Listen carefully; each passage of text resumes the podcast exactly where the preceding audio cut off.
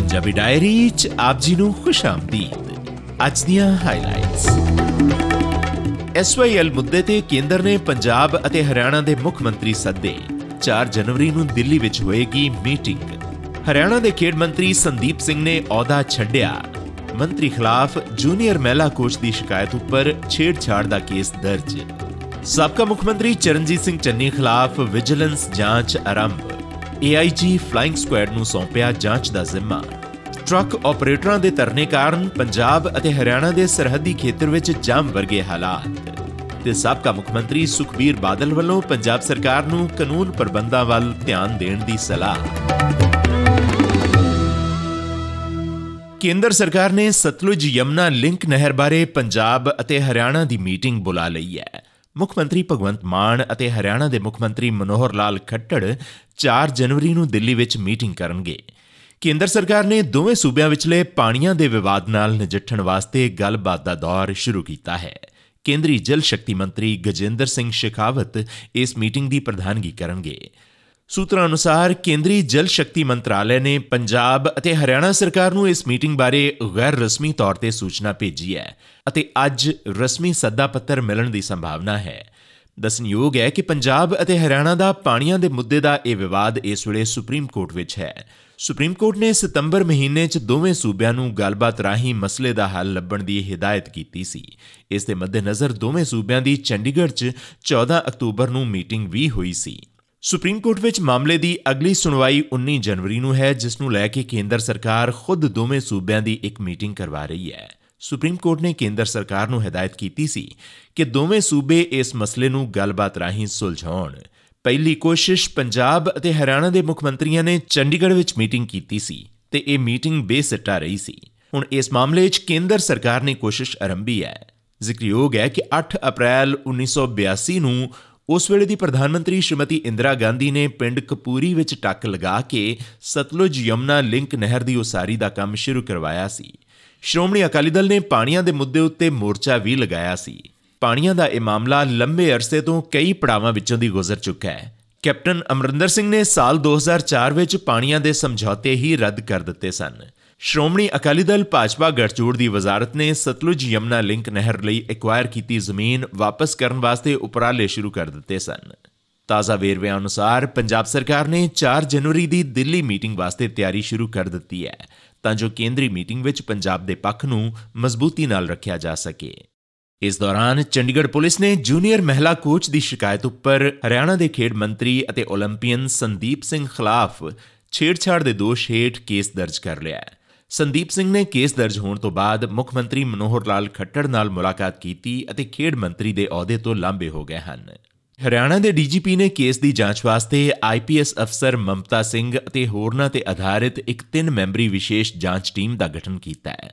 ਦਸਨਯੋਗ ਹੈ ਕਿ ਬੀਤੇ ਸ਼ੁੱਕਰਵਾਰ ਨੂੰ ਹਰਿਆਣਾ ਦੀ ਜੂਨੀਅਰ ਮਹਿਲਾ ਕੋਚ ਨੇ ਪੱਤਰਕਾਰਾਂ ਨਾਲ ਗੱਲਬਾਤ ਕਰਦਿਆਂ ਸੰਦੀਪ ਸਿੰਘ ਉੱਪਰ ਛੇੜਛਾੜ ਦੇ ਗੰਭੀਰ ਦੋਸ਼ ਲਗਾਏ ਸਨ इन्होंने मुझे काफी टाइम से ये चार पांच महीने मैं बहुत मेंटली डिस्टर्ब चल रही हूँ और मैंने हर एफर्ट्स किए हैं मैंने सीएम सर से कल भी मैंने कोशिश की आज भी मैंने उन्हें फोन किया है कल होम मिनिस्टर सर के घर में तीन घंटे अम्बाला खड़ी रही पिछले पंद्रह दिन से मैं कोशिश कर रही हूँ उनसे अनिल वीर सर से बात करने की बट सब मेरा मुद्दा सुनते हैं सर की नॉलेज में डालते हैं लेकिन कोई कोई एक्शन नहीं लेता उल्टा मुझे कहाँ कहाँ से धमकियां आ रही हैं कि तुम पंगे लोगी तो तुम मरवा दी जाओगी ਦੂਜੇ ਪਾਸੇ ਸੰਦੀਪ ਸਿੰਘ ਨੇ ਚੰਡੀਗੜ੍ਹ 'ਚ ਪੱਤਰਕਾਰਾਂ ਨਾਲ ਗੱਲਬਾਤ ਕਰਦਿਆਂ ਉਹਨਾਂ ਉੱਪਰ ਲਗਾਏ ਗਏ ਦੋਸ਼ਾਂ ਨੂੰ ਨਕਾਰ ਦਿੱਤਾ ਹੈ ਉਹਨਾਂ ਨੇ ਕਿਹਾ ਕਿ ਕਿਸੇ ਵੱਲੋਂ ਸਾਜ਼ਿਸ਼ ਤਹਿਤ ਉਹਨਾਂ ਦਾ ਅਕਸ ਖਰਾਬ ਕਰਨ ਦੀ ਕੋਸ਼ਿਸ਼ ਕੀਤੀ ਜਾ ਰਹੀ ਹੈ ਉਹਨਾਂ ਕਿਹਾ ਕਿ ਉਹਨਾਂ ਨੇ ਨੈਤਿਕਤਾ ਦੇ ਆਧਾਰ ਤੇ ਖੇਡ ਵਿਭਾਗ ਦੀ ਜ਼ਿੰਮੇਵਾਰੀ ਛੱਡ ਕੇ ਇਸ ਦੀ ਜ਼ਿੰਮੇਵਾਰੀ ਮੁੱਖ ਮੰਤਰੀ ਮਨੋਹਰ ਲਾਲ ਖੱਟੜ ਦੇ ਹਵਾਲੇ ਕਰ ਦਿੱਤੀ ਹੈ आप सबको पता है कि एक अ, माहौल क्रिएट किया गया है मेरी छवि को ख़राब करने के लिए और अ, एक अ, खेल विभाग के जूनियर कोच ने अ,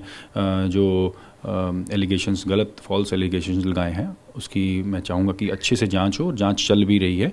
और जब भी उसकी रिपोर्ट आती है, उस रिपोर्ट के बाद एक नैतिकता के कारण, एक इंसानियत के कारण मैं अपना खेल विभाग जो है, माननीय मुख्यमंत्री जी को सौंपता हूँ। और जो भी रिपोर्ट आए, जो भी दूध का, दूध और पानी का पानी आए, निकल कर जब बाहर आए तो उसके बाद फिर माननीय मुख्यमंत्री जी अगला फैसला लें। ਅੰਮ੍ਰਿਤਸਰ ਦਿੱਲੀ ਜੀਟੀ ਰੋਡ ਉੱਪਰ ਸ਼ੰਭੂ ਬੈਰੀਅਰ ਤੇ ਟਰੱਕ ਆਪਰੇਟਰਾਂ ਵੱਲੋਂ ਯੂਨੀਅਨਾਂ ਬਹਾਲ ਕਰਨ ਅਤੇ ਠੇਕੇਦਾਰੀ ਪ੍ਰਣਾਲੀ ਖਤਮ ਕਰਕੇ ਟਰੱਕ ਟਰਾਂਸਪੋਰਟ ਦੇ ਕੰਮ ਦਾ ਟੈਂਡਰ ਸਿੱਧੇ ਤੌਰ ਤੇ ਯੂਨੀਅਨ ਨੂੰ ਦੇਣ ਸਮੇਤ ਹੋਰ ਮੰਗਾਂ ਕਰਕੇ ਸੜਕੀ ਆਵਾਜਾਈ ਠੱਪ ਕੀਤੀ ਗਈ ਹੈ। ਸ਼ੰਭੂ ਬੈਰੀਅਰ ਤੇ ਇਹ ਧਰਨਾ ਚੌਥੇ ਦਿਨ ਵੀ ਜਾਰੀ ਹੈ। ਧਰਨੇ ਕਾਰਨ ਪੰਜਾਬ, ਹਰਿਆਣਾ ਦੇ ਸਰਹੱਦੀ ਖੇਤਰਾਂ ਵਿੱਚ ਆਵਾਜਾਈ ਪ੍ਰਭਾਵਿਤ ਹੋ ਰਹੀ ਹੈ। ਵਾਹਨ ਚਾਲਕਾਂ ਅਤੇ ਰਾਹਗੀਰਾਂ ਨੂੰ ਦਿੱਕਤ ਦਾ ਸਾਹਮਣਾ ਕਰਨਾ ਪੈ ਰਿਹਾ ਹੈ। ਰਾਜਪੁਰਾ ਸ਼ਹਿਰ ਦੀਆਂ ਸਾਰੀਆਂ ਸੜਕਾਂ ਉੱਪਰ ਜਾਮ ਵਰਗੇ ਹਾਲਾਤ ਬਣੇ ਹੋਏ ਹਨ। ਭਾਵੇਂ ਪੁਲਿਸ ਵੱਲੋਂ ਟ੍ਰੈਫਿਕ ਦੇ ਬਦਲਵੇਂ ਪ੍ਰਬੰਧ ਕੀਤੇ ਗਏ ਹਨ ਪਰ ਦੇਸ਼ ਦੀ ਇਸ ਪ੍ਰਮੁੱਖ ਸੜਕ ਤੇ ਆਵਾਜਾਈ ਜ਼ਿਆਦਾ ਹੋਣ ਕਾਰਨ ਪੁਲਿਸ ਵੀ ਬੇਵਸ ਜਾਪ ਰਹੀ ਹੈ। ਬਹੁਤੇ ਵਾਹਨ ਚਾਲਕ ਇਸ ਖੇਤਰ ਦੀਆਂ ਸੜਕਾਂ ਤੋਂ ਅਣਜਾਣ ਹੋਣ ਕਾਰਨ ਆਪਣੀ ਮੰਜ਼ਿਲ ਤੇ ਪੁੱਜਣ ਵਾਸਤੇ ਪਿੰਡਾਂ ਦੀਆਂ ਲਿੰਕ ਸੜਕਾਂ ਉੱਪਰ ਖੱਜਲ ਖੁਆਰ ਹੋ ਰਹੇ ਹਨ।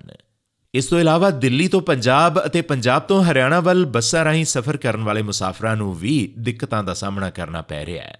ਇਸ ਮਾਮਲੇ 'ਚ ਟਰਾਂਸਪੋਰਟਰਾਂ ਦਾ ਤਰਕ ਹੈ ਕਿ ਪੰਜਾਬ ਦੇ ਲੱਖਾਂ ਪਰਿਵਾਰਾਂ ਦੀ ਰੋਜ਼ੀ ਰੋਟੀ ਟਰੱਕ ਟਰਾਂਸਪੋਰਟ ਨਾਲ ਜੁੜੀ ਹੋਣ ਦੇ ਬਾਵਜੂਦ ਸਰਕਾਰ ਵੱਲੋਂ ਯੂਨੀਅਨਾਂ ਬਹਾਲ ਨਾ ਕੀਤੇ ਜਾਣ ਕਾਰਨ ਟਰੱਕ ਆਪਰੇਟਰ ਆਰਥਿਕ ਮੰਦਹਾਲੀ 'ਚੋਂ ਲੰਘ ਰਹੇ ਹਨ। ਉਹਨਾਂ ਕਿਹਾ ਕਿ ਜਦੋਂ ਤੱਕ ਮੁੱਖ ਮੰਤਰੀ ਭਗਵੰਤ ਮਾਨ ਟਰੱਕ ਯੂਨੀਅਨਾਂ ਬਹਾਲ ਕਰਨ ਅਤੇ ਟਰਾਂਸਪੋਰਟ ਵਿੱਚੋਂ ਠੇਕੇਦਾਰੀ ਪ੍ਰਣਾਲੀ ਖਤਮ ਕਰਕੇ ਇਸ ਕੰਮ ਦੇ ਟੈਂਡਰ ਸਿੱਧੇ ਤੌਰ ਤੇ ਟਰੱਕ ਯੂਨੀਅਨਾਂ ਨੂੰ ਦੇਣ ਸੰਬੰਧੀ ਬਿਆਨ ਜਾਰੀ ਨਹੀਂ ਕਰਦੇ, ਉਦੋਂ ਤੱਕ ਇਹ ਧਰਨਾ ਜਾਰੀ ਰਹੇਗਾ। ਸ਼੍ਰੋਮਣੀ ਅਕਾਲੀ ਦਲ ਦੇ ਪ੍ਰਧਾਨ ਅਤੇ ਸਾਬਕਾ ਉਪ ਮੁੱਖ ਮੰਤਰੀ ਸੁਖਬੀਰ ਸਿੰਘ ਬਾਦਲ ਨੇ ਸੂਬੇ ਵਿੱਚ ਅਮਨ ਕਾਨੂੰਨ ਦੀ ਸਥਿਤੀ ਬਦਤਰ ਹੋਣ ਦਾ ਦੋਸ਼ ਲਗਾਉਂਦਿਆਂ ਕਿਹਾ ਕਿ ਜਦੋਂ ਤੋਂ ਪੰਜਾਬ ਵਿੱਚ ਆਪ ਸਰਕਾਰ ਬਣੀ ਹੈ, ਉਦੋਂ ਤੋਂ ਅਪਰਾਧ ਦੀਆਂ ਘਟਨਾਵਾਂ ਵਿੱਚ ਵਾਧਾ ਹੋਇਆ ਹੈ। ਉਹਨਾਂ ਕਿਹਾ ਕਿ ਗੈਂਗਸਟਰ ਅਤੇ ਅਪਰਾਧੀ ਅਮਨ ਕਾਨੂੰਨ ਦੀਆਂ ਧੱਜੀਆਂ ਉਡਾ ਰਹੇ ਹਨ। ਉਹਨਾਂ ਸੂਬਾ ਸਰਕਾਰ ਨੂੰ ਅਪੀਲ ਕੀਤੀ ਕਿ ਉਹ ਪਿਛਲੇ ਸਾਲ ਦੀਆਂ ਗਲਤੀਆਂ ਨਾ ਦੁਹਰਾਉਣ ਅਤੇ ਕਾਨੂੰਨ ਵਿਵਸਥਾ ਵੱਲ ਧਿਆਨ ਦਿੱਤਾ ਜਾਵੇ। ਸੁਖਬੀਰ ਨੇ ਕਿਹਾ ਕਿ ਪੰਜਾਬ ਅੱਜ ਬਹੁਤ ਹੀ ਚੁਣੌਤੀਪੂਰਨ ਦੌਰ ਵਿੱਚੋਂ ਲੰਘ ਰਿਹਾ ਹੈ ਅਤੇ ਸੂਬੇ ਵਿੱਚ ਅਮਨ ਕਾਨੂੰਨ ਦੀ ਵਿਵਸਥਾ ਨੂੰ ਯਕੀਨੀ ਬਣਾਉਣਾ ਮੁੱਖ ਮੰਤਰੀ ਅਤੇ ਸੂਬਾ ਸਰਕਾਰ ਦਾ ਮੁੱਢਲਾ ਫਰਜ਼ ਹੁੰਦਾ ਹੈ। ਉਹਨਾਂ ਦੋਸ਼ ਲਾਇਆ ਕਿ ਮੁੱਖ ਮੰਤਰੀ ਦਾ ਸੂਬੇ ਨੂੰ ਰੰਗਲਾ ਪੰਜਾਬ ਬਣਾਉਣ ਦਾ ਵਾਅਦਾ ਵੀ ਵਫਾ ਨਹੀਂ ਹੋਇਆ। ਸਗੋਂ ਪੰਜਾਬ ਵਿੱਚ ਅਮਨ ਕਾਨੂੰਨ ਦੀ ਸਥਿਤੀ ਡਾਵਾਡੋਲ ਹੋ ਰਹੀ ਹੈ। ਆਪਣੇ ਪੰਜਾਬੀਆਂ ਨੂੰ ਬਹੁਤ ਔਖਾ ਸਮਾਂ 2022 ਦੇਖਣਾ ਪਿਆ। ਬਹੁਤ ਇੱਥੇ ਲੋਕਾਂ ਵਿੱਚ ਦਹਿਸ਼ਤ ਦਾ ਮਾਹੌਲ, ਗੁੰਡਾਗਰਦੀ ਦਾ ਮਾਹੌਲ, ਗੈਂਗਸਟਰ ਕੰਟਰੋਲ ਕਰ ਰਹੇ ਹੈ ਡਰੱਗਸ ਦਾ ਮਾਹੌਲ। ਪ੍ਰਮਾਤਮਾ ਜਿਹੜੀ ਸਰਕਾਰ ਬਣੀ ਹੈ, ਇਹਨਾਂ ਨੂੰ ਉਹਦੇ ਸਿਰ ਤੇ ਹੱਥ ਰੱਖ ਕੇ ਇੰਨਾ ਹੀ ਬੇਨਤੀ ਕਰਦੇ ਕਿ ਪੰਜਾਬੀਆਂ ਨੂੰ ਅਮਨ ਸ਼ਾਂਤੀ ਦੀ ਲੋੜ ਹੈ। ਪੰਜਾਬੀ ਭਾਈਚਾਰਕ ਸਾਂਝ ਚਾਹੁੰਦੇ ਹੈ। ਪੰਜਾਬ ਵਿਜੀਲੈਂਸ ਬਿਊਰੋ ਨੇ ਸੂਬੇ ਦੇ ਸਾਬਕਾ ਮੁੱਖ ਮੰਤਰੀ ਅਤੇ ਕਾਂਗਰਸੀ ਆਗੂ ਚਰਨਜੀਤ ਸਿੰਘ ਚੰਨੀ ਖਿਲਾਫ ਜਾਂਚ ਆਰੰਭ ਦਿੱਤੀ ਹੈ। ਵਿਜੀਲੈਂਸ ਵੱਲੋਂ ਇਹ ਜਾਂਚ ਸੈਰ ਸਪਾਟਾ ਵਿਭਾਗ ਵਿੱਚ ਕਰੋੜਾਂ ਰੁਪਏ ਦੀਆਂ ਵਿੱਤੀ ਬੇਨਿਯਮੀਆਂ ਦੇ ਦੋਸ਼ਾਂ ਤਹਿਤ ਮਿਲੀ ਇੱਕ ਸ਼ਿਕਾਇਤ ਦੇ ਆਧਾਰ ਉੱਪਰ ਸ਼ੁਰੂ ਕੀਤੀ ਗਈ ਹੈ। ਸੂਤਰਾਂ ਦਾ ਕਹਿਣਾ ਹੈ ਕਿ ਮੁੱਖ ਡਾਇਰੈਕਟਰ ਵਿਜੀਲੈਂਸ ਵਰਿੰਦਰ ਕੁਮਾਰ ਨੇ ਸਾਬਕਾ ਮੁੱਖ ਮੰਤਰੀ ਖਿਲਾਫ ਜਾਂਚ ਦਾ ਕੰਮ AIG flying squad Manmohan Sharma ਨੂੰ ਸੌਂਪਿਆ ਹੈ। ਸ਼ਿਕਾਇਤਕਰਤਾ ਰਾਜਬਿੰਦਰ ਸਿੰਘ, ਪੁੱਤਰ ਚੰਨਣ ਸਿੰਘ, ਪਿੰਡ ਭਾਗੂ ਜ਼ਿਲ੍ਹਾ ਬਠਿੰਡਾ ਵੱਲੋਂ 6 ਪੰਨਿਆਂ ਦੀ ਸ਼ਿਕਾਇਤ ਦੇ ਨਾਲ ਪੂਰੇ ਦਸਤਾਵੇਜ਼ ਨੱਥੀ ਕਰਦਿਆਂ ਦੋਸ਼ ਲਗਾਇਆ ਗਿਆ ਹੈ ਕਿ ਨਵੰਬਰ 2021 ਵਿੱਚ ਸਾਬਕਾ ਮੁੱਖ ਮੰਤਰੀ ਦੇ ਵਿਧਾਨ ਸਭਾ ਹਲਕਾ ਚਮਕੌਰ ਸਾਹਿਬ ਵਿੱਚ ਦਾਸਤਾਨੇ ਸ਼ਹਾਦਤ ਦੇ ਸਮਾਗਮ ਦੌਰਾਨ ਕਰੋੜਾਂ ਰੁਪਏ ਦਾ ਕਪੜਾ ਹੋਇਆ ਹੈ।